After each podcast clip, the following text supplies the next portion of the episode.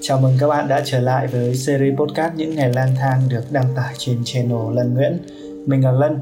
Ngày hôm nay chúng ta sẽ cùng nhau đến với chương 9 được mang tên Chuyến xe ác mộng. Tôi đến bến xe Giáp Bát đâu đó khoảng 17 giờ. Từ đây, tôi quyết định đi bộ sang bến xe nước ngầm gần đó. Con đường giải phóng với nhiều làn xe chạy ào ào làm quãng đường thêm dài nhưng tôi vẫn hừng hực khí thế. Thật lạ lùng là dù chỉ cách nhau một cái ngã tư, lại có hai bến xe lớn cùng hoạt động. Tôi nghe nói, bến xe nước ngầm ngày xưa là điểm tập kết của những xe ngoài luồng, tức là những xe không muốn chịu sự quản lý của bến bãi. Họ cùng tập hợp tại đó và khai thác khách có lộ trình chung với bến xe giáp bát. Chính quyền sau đó không thể dẹp được, nên hợp pháp hóa nó luôn đó có thể là những câu chuyện chè đá thuốc lào của những ông xe ôm lan truyền ra. Không ai kiểm chứng được sự thật. Nhưng giờ, nó là bến xe tư nhân duy nhất ở hà nội, có thể khai thác những tuyến đi lào và trung quốc. Và từ khi có một doanh nghiệp quản lý, đầu tư rất nhiều tiền vào để hoạt động có quy củ hơn, nó lại vắng khách. Cũng dễ hiểu thôi, nếu câu chuyện bên trên là thật tôi đi lên quầy vé để đổi vé vì trước đó tôi mua vé xe từ một văn phòng tour du lịch gần đại sứ quán Lào ở đường Quang Trung. Xe sẽ đón khách lúc 18 giờ và sẽ có người gọi cho tôi. Đó là cái giá của việc sử dụng dịch vụ từ một văn phòng tour. Trong lúc chờ đợi, tôi quyết định đi ăn tối sớm. Dù biết rằng cơm đường cháo chợ là tối kỵ cho một chuyến đi dài. Cơm bên xe giờ không nuốt được Tôi chủ yếu ăn cơm, còn đâu để lại phần lớn thức ăn, thứ có vẻ đã bốc mùi. Nhà xe đón tôi cùng với mấy vị khách nước ngoài, rồi lũ lượt kéo nhau ra bãi đỗ xe. Đây không phải là xe chỉ chuyên phục vụ du lịch. Tuy nhiên, họ có các đại lý là các văn phòng du lịch, thế nên họ cũng khá quen với việc phục vụ khách nước ngoài dù bất đồng ngôn ngữ. Đồng hành cùng tôi Ngoài những người Việt Nam mà tôi không mấy ấn tượng, còn có bốn đứa Nhật, một đứa Hàn, hai cặp vợ chồng người Mỹ gốc Lào và một cặp đôi Mỹ trắng. Sở dĩ tôi nhớ bọn kia vì chúng nó đều đồng hành sang Luông Pha Bang và có nói chuyện với tôi sau đó. Những người Việt Nam còn lại đa phần dừng ở dọc đường trong đêm. Chỉ có duy nhất một cậu thanh niên người Hải Dương đang theo học một trường đại học ở Luông Pha Bang là tiếp tục hành trình với tôi. Cậu ta nói với tôi là có người nhà bên đó, thế nên sang học. Trở lại với chuyến xe đêm, tôi phải gọi đây là Nightmare Bus, tức chuyến xe ác mộng. Tiếng là khởi hành lúc 18 giờ, nhưng chúng tôi còn phải đợi và xe chạy lòng vòng đón khách mãi. Sau đó mới chịu đi. Dọc đường Xe có dừng lại một trạm dừng chân ở Ninh Bình cho khách đi vệ sinh và lái xe ăn đêm. Tại đây tôi có sực một chú xúc xích nướng, trong khi mấy người Mỹ gốc Lào, tôi xin phép gọi là Mỹ Lào từ đây, dạo quanh các sạp hàng và mua một sấp hoa quả. Bọn Nhật thì vẫn nằm trên xe không xuống. Xe lại lăn bánh. Tôi bắt đầu lân la làm quen với hội người Mỹ Lào. Một người đàn ông trong số họ mời tôi ăn thịt trâu khô. Nói là của lào. Chưa sang lào mà đã có thịt trâu lào ăn. Lào này chắc là lào cai rồi. Thịt trâu gác bếp lào cai của người thái thì ngon có tiếng. Nhưng trâu mặn chát. Có khi là của lào thật. Tôi không thấy ngon. Ông mỹ lào kia nói tên ông ta là one two phải, chính là one two tại sao lại có cái tên kỳ quặc đó? Số là hồi mới tị nạn sang mỹ. Ông ta không dành tiếng anh, chỉ có biết đếm số linh tinh. Thế nên lấy luôn tên là one two tức một hai cho dễ nhớ. Tôi chẳng nhớ họ ông ấy tên là gì. Tiếng anh khi đó của tôi tệ đã đành. Trong khi ông ấy nói thì cứ như ngậm ngọc trong miệng vậy. Tôi nghe tiếng cắt tiếng bục. One Two cùng với vợ mình và một cặp đôi khác đã du lịch Việt Nam. Họ lên chuyến xe này để về thăm lại quê hương. Tuy nhiên, họ sẽ dừng lại xiên khoảng quê của họ chứ không đi tiếp tới Viêng Chăn hay là Luông Pha Bang như chúng tôi. Xe cứ chạy vun vút trên đường. Đội ngũ nhà xe gồm có hai phụ xe, một già, một trẻ và một lái xe tầm hơn 30 tuổi. Tôi không rõ cuộc đời đưa đẩy họ ra sao để họ có mặt trên chuyến xe liên vận này. Tôi cũng chẳng rõ những khách đồng hành người Việt của chúng ta trên xe. Họ làm gì bên Lào? Nghe nói, đa phần là dân lao động. Tôi không ngủ được.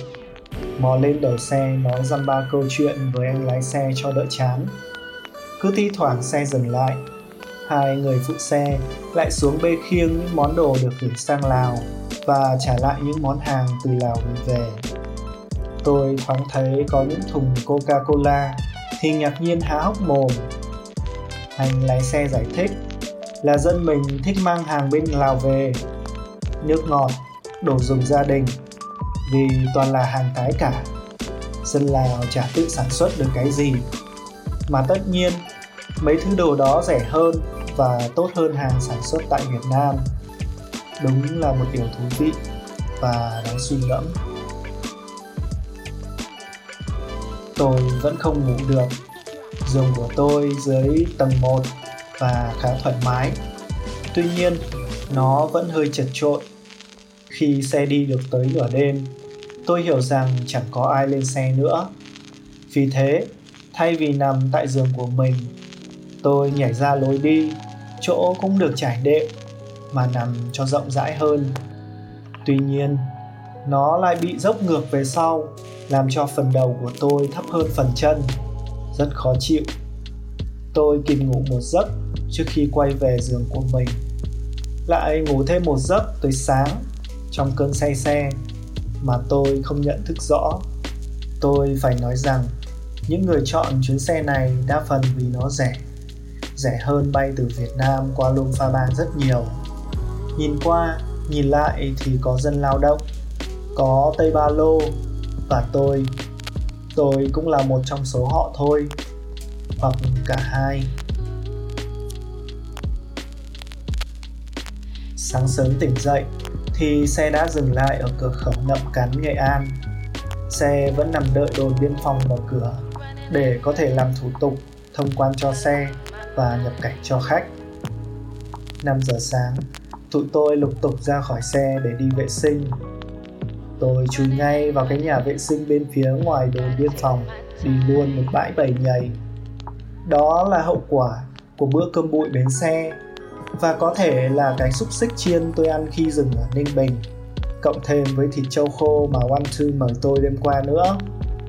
Tôi đi xong, trở lại phía đồn biên phòng. Mọi người cứ tản ra, đi long quăng cho đỡ chùn chân và hưởng thụ không khí buổi sớm nơi núi rừng. Cặp đôi người Mỹ nằm rừng tầng phía trên, so le với giường tôi cũng đang đứng cô đơn một góc, phì phèo hút thuốc. Sương sớm vùng biên ải làm tôi thấy lạnh. Tôi lại gần hỏi. Các cậu ngủ ngon chứ? Nói thật với cậu, tớ không chập mắt được một phút nào. Cái giường quá nhỏ với tớ, chàng trai nói. Và nhìn lại gã, gã cao phải gần mét chín. Cái giường cho chúng tớ quá chật, đáng lẽ tớ nên yêu cầu đại lý du lịch bốc giường bên dưới thì hợp lý hơn. Cô gái nói giọng kể lể. Tớ thì ngủ được chút, nhưng tớ cũng lăn lộn khắp cái xe. Tớ nằm cả ra lối đi mà ngủ, vì có thể duỗi chân thoải mái. Tôi cười đáp giọng thâm cảm rồi nói tiếp. Tớ đoán các cậu đi Luông Pha Bang đúng không? Đúng thế, chúng tớ đi Luông Pha Bang. Tại sao các cậu không bay cho dễ chịu hơn? Tụi tớ thấy giá vé đắt quá. Với lại nhiều người nói trải nghiệm đi xe khách này khá thú vị, lại còn rẻ nên tụi tớ book luôn ai ngờ tụi mỹ có thể ưa thích mạo hiểm sẵn sàng dấn thân vào những trải nghiệm khó khăn nhưng cần được ngủ ngon và rõ ràng hai bạn này không có được điều họ cần. Vậy nên, dù có gì xảy ra trên đường, họ cũng không thấy chuyến đi này thú vị nữa. Sau khi đi vệ sinh và hít thở không khí bên ngoài, chúng tôi lại chờ đợi một lúc. Trước khi vào bên trong, mấy bạn nước ngoài thì sẽ phải làm cả thủ tục xin visa on arrival. Đây là một hình thức xin visa ngay tại cửa khẩu, mà Lào áp dụng cho một số nước.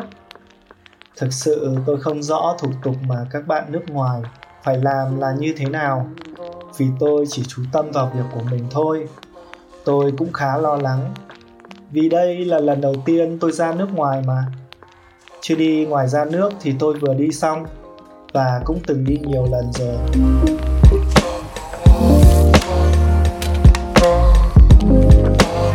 Sau khi làm thủ tục xuất cảnh và được đóng dấu, chúng tôi lại đi bộ qua một cây cầu hướng về phía đồn biên phòng của Lào để làm thủ tục nhập cảnh. Theo quy định, người Việt Nam sẽ được nhập cảnh vào Lào tối đa 30 ngày và không cần visa. Đâu đó trên mạng có nói là có thể bạn sẽ mất một chút tiền lộ phí cho cán bộ biên phòng. Nhưng tôi hoàn toàn không mất phí. Cặp đôi người Mỹ cũng thế, nhưng One Two và bạn đồng hành của mình thì lại khác. Anh bạn người Mỹ nói với tôi rằng họ không phải mất thêm bất cứ đồng nào ngoại trừ chi phí visa, trong khi đám người hơ mông, ám chỉ Hoàn Trư, lại bị gây khó dễ và phải mất thêm mỗi người 10 đô để có thể nhập cảnh chót lọt vào Lào.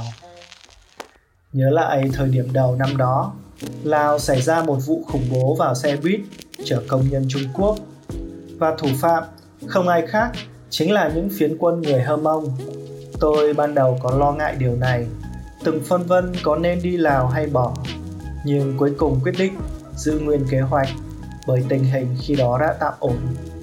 Trở lại với câu chuyện, sau khi chúng tôi, tất cả những người nhập cảnh vào Lào thành công thì còn phải đợi xe thông quan nữa. Người thì nhanh chứ xe thì lâu hơn vì còn liên quan đến nhiều thủ tục hải quan hầm bà lằng trong lúc chờ đợi, tôi thấy mấy anh lính biên phòng Lào chém gió tiếng Việt với lính của ta như thần. Chắc họ thường xuyên giao lưu tình hữu nghị, Việt Lào anh em lắm đây.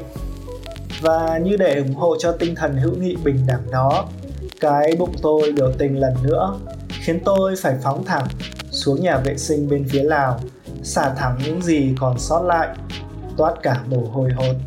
Ông phụ xe gọi ấm lên khi không thấy tôi làm tôi cũng hoảng nhưng cuối cùng cũng xong.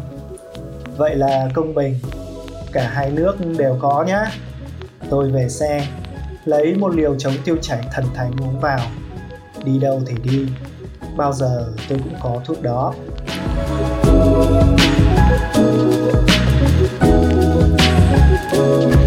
Và xe lại lăn bánh, đưa chúng tôi lên những con đèo khúc khuỷu của miền núi nước Lào. Từ lúc đó tôi không thể nào chợp mắt thêm. Tôi cứ nằm chỗ của mình mà nhìn ngắm hai bên đường. Ngày đó, tôi chưa đi nhiều như bây giờ. Thế nên, những ngôi nhà sàn bằng gỗ ven đường cũng làm tôi thích thú lắm. Tôi bây giờ đang viết những dòng này.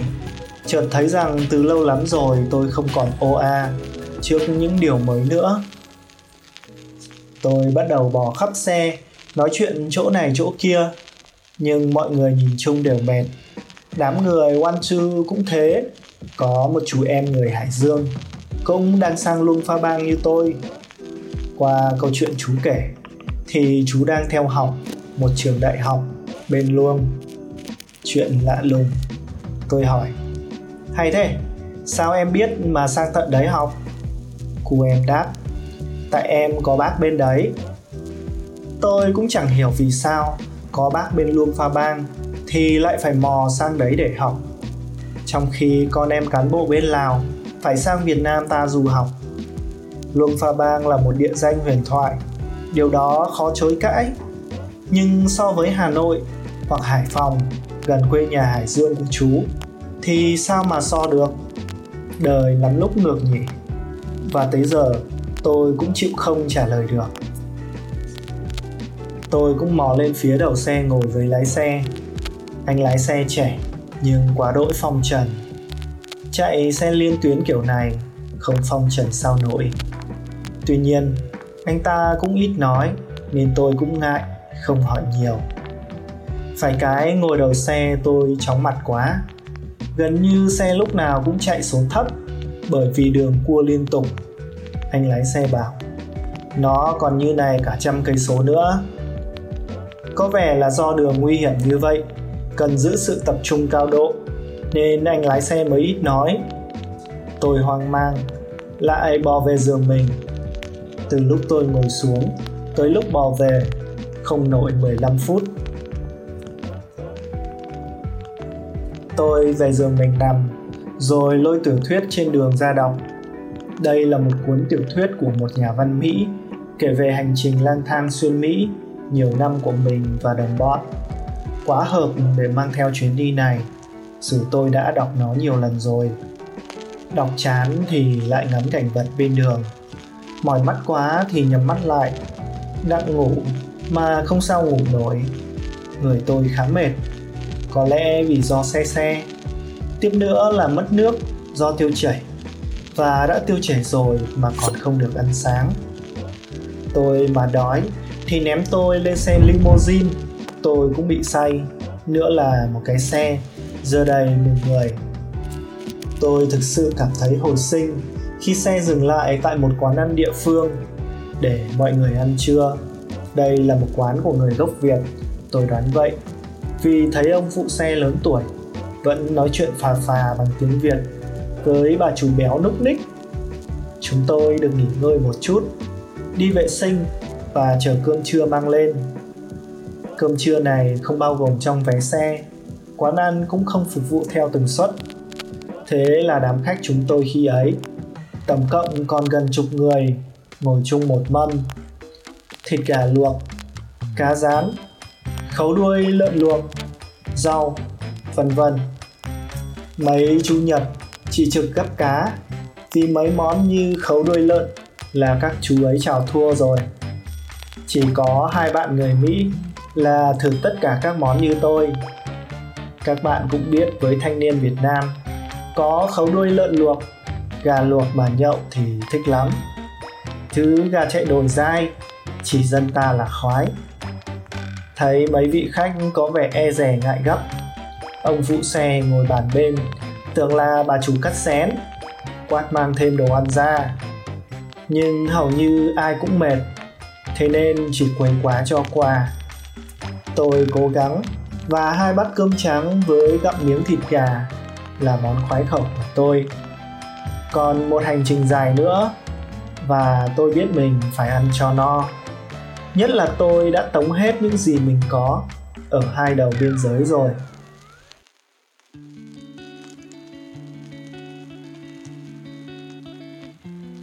Cả lũ lúc này mới làm quen nhau nhưng ngoài hai đứa người mỹ ra, thì tiếng anh đều tệ cả. Ai cũng rất e dè nói, chỉ có tôi lăng xăng, bập bẹ giới thiệu các món ăn mà tôi biết với cả đám. Khi ăn xong, thì cả lũ gom góp tiền lại trả trả bằng tiền Việt luôn mới máu. Tính đâu ra mỗi mạng gần 100 ngàn, tôi không cho là quá đắt. Khi lên xe rồi, nhìn chú bé sinh viên nằm một đống ra đó tôi mới nhớ ra là chú không ăn trưa. Chú có xuống xe, rồi nôn một đống, rồi lại mò lên nằm. Chú nói nuốt không nổi. Tôi thầm nghĩ trong đầu, vậy thì làm sao chịu nổi quãng đường sắp tới nhỉ? Nhưng rồi gạt phát đi, vì đây không phải lần đầu của chú. Xe lại nổ máy và chạy tiếp, ngoằn ngoèo những con đường đèo của vùng núi nước bạn từ lúc đó trở đi, tôi không sao ngủ trọn vẹn được nữa. Cứ lôi sách ra đọc, mỏi mắt thì lại ngắm cảnh bên ngoài. Bên ngoài, gần như chỉ là một màu xanh của núi rừng, vắng bóng nhà dân. Phía cuối xe, mấy đứa nhật và hàn đang nằm ngủ li bì. Kể ra bọn này cũng tài, bị xếp cuối xe, chung nhau một chỗ chật trội, nhưng nhất quyết không yêu cầu tài xế đổi chỗ rộng hơn trong khi xe còn trống rất nhiều. Có lẽ do văn hóa nề nếp của họ đã ăn sâu vào trong tâm trí. Cũng có thể do đã quá quen với sự cam chịu rồi. Trong khi hai bạn mỹ trắng gà gật ngủ, những người mỹ gốc lào thì bắt đầu thì thầm trò chuyện sôi nổi hơn. Họ đã và đang ở trên quê hương và có vẻ chẳng bao lâu nữa họ sẽ xuống xe. Nhưng cũng phải mấy tiếng sau thì họ mới xuống địa điểm chính là thị trấn Phôn Savan, tỉnh Siêng Khoảng. Nơi đây có cánh đồng chum nổi tiếng với hàng trăm chiếc chum được làm bằng đá, có niên đại những 2.000 năm và là độc nhất vô nhị trên thế giới. Tại đây có một sân bay nhỏ, từ đó có thể bay đi các thành phố lớn khác của Lào. Thú thực là khi đó, tôi không để ý tới địa danh này cho lắm. Ưu tiên của tôi là những thứ khác lớn hơn. Vậy nên, khi đội Mỹ gốc Lào xuống xe, tôi nghĩ là họ chỉ xuống một địa điểm nào đó trong hàng trăm địa điểm mà thôi.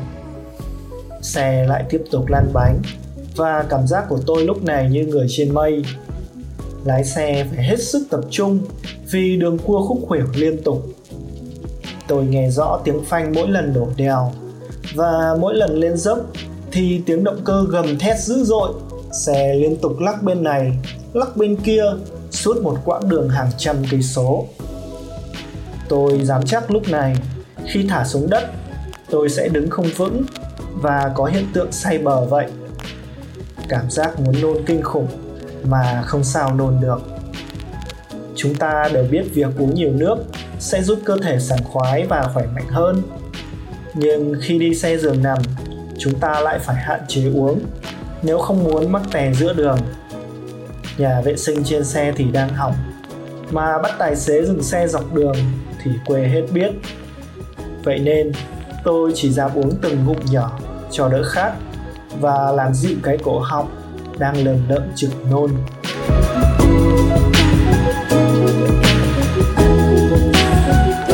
Dân du lịch bụi kháo nhau rằng, tuyến xe này thường sẽ mất khoảng trên dưới 20 tiếng tùy thuộc vào thời tiết và giao thông vì chặng xe này chạy xuyên qua nhiều tuyến đường đèo miền núi.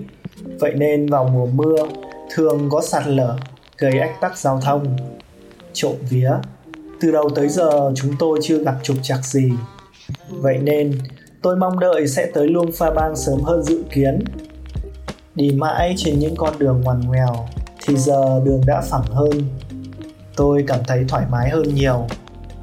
Nhưng tôi vẫn mong ngóng được tới nơi thật sớm một phần vì cảm giác khó chịu khi nằm nguyên một đêm một ngày. Một phần vì luôn Pha Bang là đích đến đầu tiên trong hành trình dài này mà lại ở một đất nước khác. Mọi thứ sẽ khác lạ lắm đây. Nhưng phải khi trời sập tối thì xe mới chạm ngõ Luông Pha Bang. Chúng tôi dừng xe tại bến xe khách Luông Pha Bang lúc khoảng 6 giờ tối. Đó là một bến xe nhỏ. Thời điểm chúng tôi tới thì nó khá điều hưu cả lũ gà gật xuống xe và lấy đồ. Ngay lập tức, vài anh chạy xe túc túc đã xà đến mời chào. Tôi chưa vội đi ngay, mà vào nhà vệ sinh rửa mặt cho tỉnh táo. Khi đi ra, thì vẫn thấy mấy đứa nhật và hàn đang đứng bần thần ở đó. Tôi lại hỏi một con bé sinh nhất hội, và cũng là đứa nói tiếng anh tốt nhất. Sao mọi người chưa đi vậy? Bọn tớ đang nói chuyện với tài xế xe túc túc họ không nhận tiền đô la. Cậu có đi chung với các bạn kia không? Hình như cũng là người nhật như cậu. Có ba người bạn nam là người nhật, còn bạn nữ là người hàn quốc. Cậu là người việt nam hả? Ừ tớ là người việt nam. Tớ nghĩ chúng ta nên chia tiền xe túc túc như thế sẽ rẻ hơn. Cậu ở khách sạn nào vậy? Thế rồi tụi tôi ngã giá với tài xế tính ra mỗi đứa mất khoảng 10 kíp lào tương đương khoảng 20.000 tiền Việt. Trước khi đi Lào, tôi đã ra phố Hà Trung đổi khoảng mấy triệu tiền Việt qua kíp Lào rồi. Dù các thành phố du lịch quần Lào chấp nhận thanh toán bằng nhiều ngoại tệ khác nhau, tuy nhiên ở những cửa hàng địa phương chỉ chấp nhận đồng kíp. Thêm vào đó, đổi tiền tại Việt Nam sẽ có tỷ giá tốt hơn là đem qua Lào mới đổi. Đó là lý do tôi phải trả tiền cho hết thảy đám người. Sau đó họ mới trả lại cho tôi. Hóa ra tôi lại là người xuống xe đầu tiên. Vì nhà khách mà tôi book, gần bến xe nhất, nhưng cũng xa trung tâm nhất. Đó là một cái nhà sàn gỗ, ở sâu trong một con ngõ nhỏ. Tôi đã đặt một phòng riêng từ trước đó nửa tháng. Giá 12 đô cho đêm đầu tiên. Tôi nghĩ là đêm đầu tiên mình cần ngủ thoải mái một chút, sau đó thì sẽ thắt chặt chi tiêu. Cuối cùng thì thẻ tín dụng của tôi không dùng được, nên chị gái đặt cho luôn. Tiếp tôi là một cậu thanh niên có làn da đen như con ác pích nhưng nụ cười thì rạng rỡ trên môi. Tôi khá bất ngờ khi cậu ta chào tôi bằng tiếng Việt, giọng Bắc.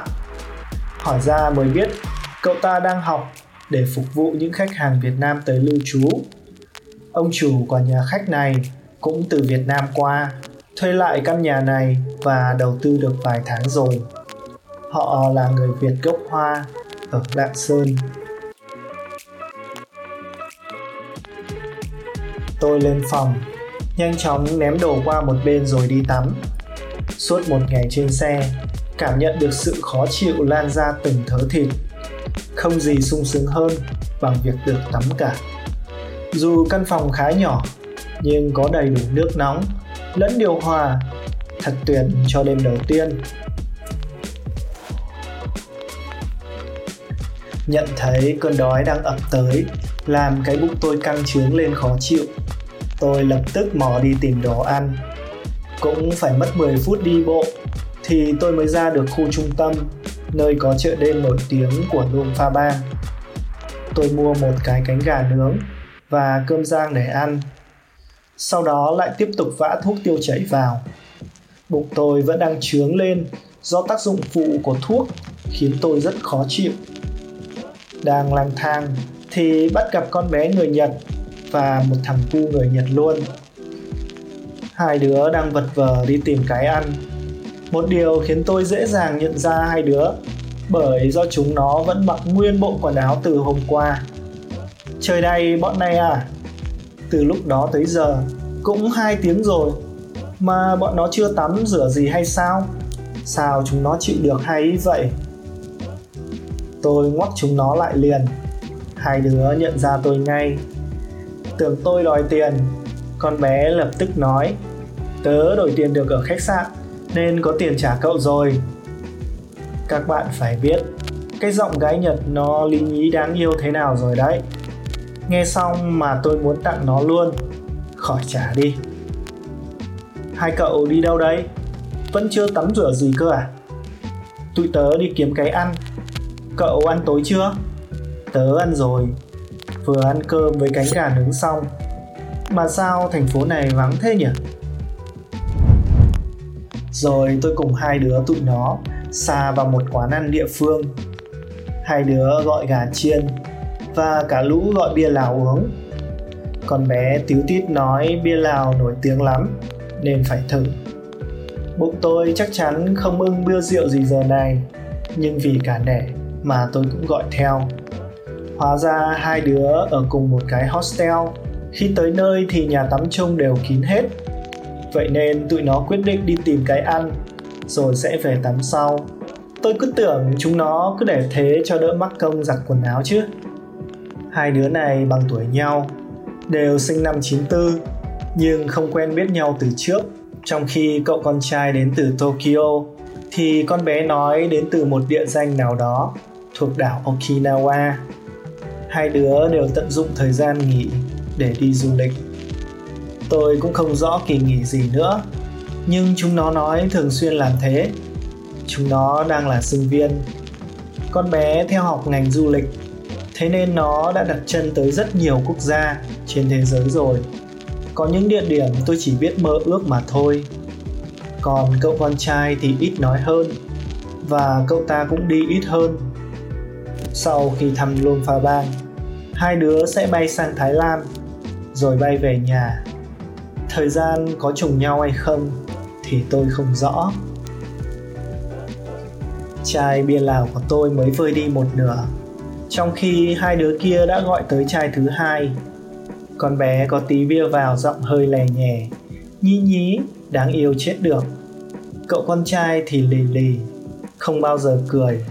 Thật khiến người ta khó phân định cậu ta hiền hay cậu ta ác nữa thấy tôi gần như không nhấp môi chai bia nữa cậu ta thỏ thẻ cậu không uống nữa à tớ không tớ đang bị đau bụng, nên không uống được nhiều. Tớ có thể uống không? Cậu ta ngỏ ý muốn uống giúp tôi phần còn lại. Tôi hơi ngạc nhiên, vì tôi chưa bao giờ uống chung chai nước hay chai bia với ai cả. Cảm giác uống cả nước bọt của người khác khiến tôi khá kinh. Nhưng thấy cậu ta khá nghiêm túc với ý định đó. Tôi gật đầu. Cậu ta vừa lấy chai bia của tôi, tu một ngụm ngon lành. Lại nói về bia Lào. Đây được gọi là quốc túy của đất nước triệu voi. Có hai loại phổ biến là bia vàng với chai màu vàng và bia đen với chai màu đen. Bia vàng được ưa thích hơn với vị đậm và nước mùi thơm khó diễn tả. Nghe nói nó được làm từ gạo thơm trồng tại địa phương. Mạch nha nhập khẩu từ Pháp và Bỉ. Hoa bia và men được nhập khẩu từ Đức. Phải nói thật, trước đó tôi chưa từng uống loại bia nào mà thơm như vậy. Chúng tôi đang ngồi thì cặp đôi người Mỹ tiến lại và ngồi xuống ở sạp hàng bên cạnh gọi đồ ăn. Họ nói sẽ ở Luông Pha Bang vài ngày, sau đó xuống miền Trung Lào và sau đó là Nam Lào. Họ có đủ thời gian để mà thư thái, trong khi tôi thì quá cập dập. Sáng ngày mai, tôi phải dậy thật sớm để tham dự vào một nghi lễ đặc biệt của người dân Lào. Vậy nên, sau khi lấy Facebook của hai đứa Nhật, tôi tạm biệt họ và về khách sạn. Hôm nay đúng là một ngày dài, mệt mỏi có, nhưng phấn khích có. Giấc mơ của tôi, tôi đã chạm được tay vào rồi này. Nó cũng phấn khích như cái hồi tôi mua được em Min, chiếc xe đầu tiên của tôi vậy. Tôi đánh một giấc với niềm phấn khích đó, cho tới khi chuông báo thức reo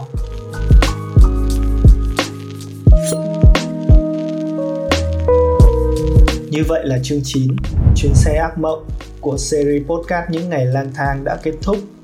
Series podcast này được đăng tải thường xuyên vào 22 giờ tối thứ sáu hàng tuần trên channel Lân Nguyễn và đăng tải lại vào 22 giờ tối thứ bảy hàng tuần trên các nền tảng podcast khác.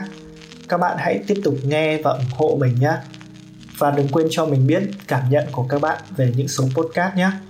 Cảm ơn các bạn Chúc các bạn ngủ ngon và hẹn các bạn tuần sau.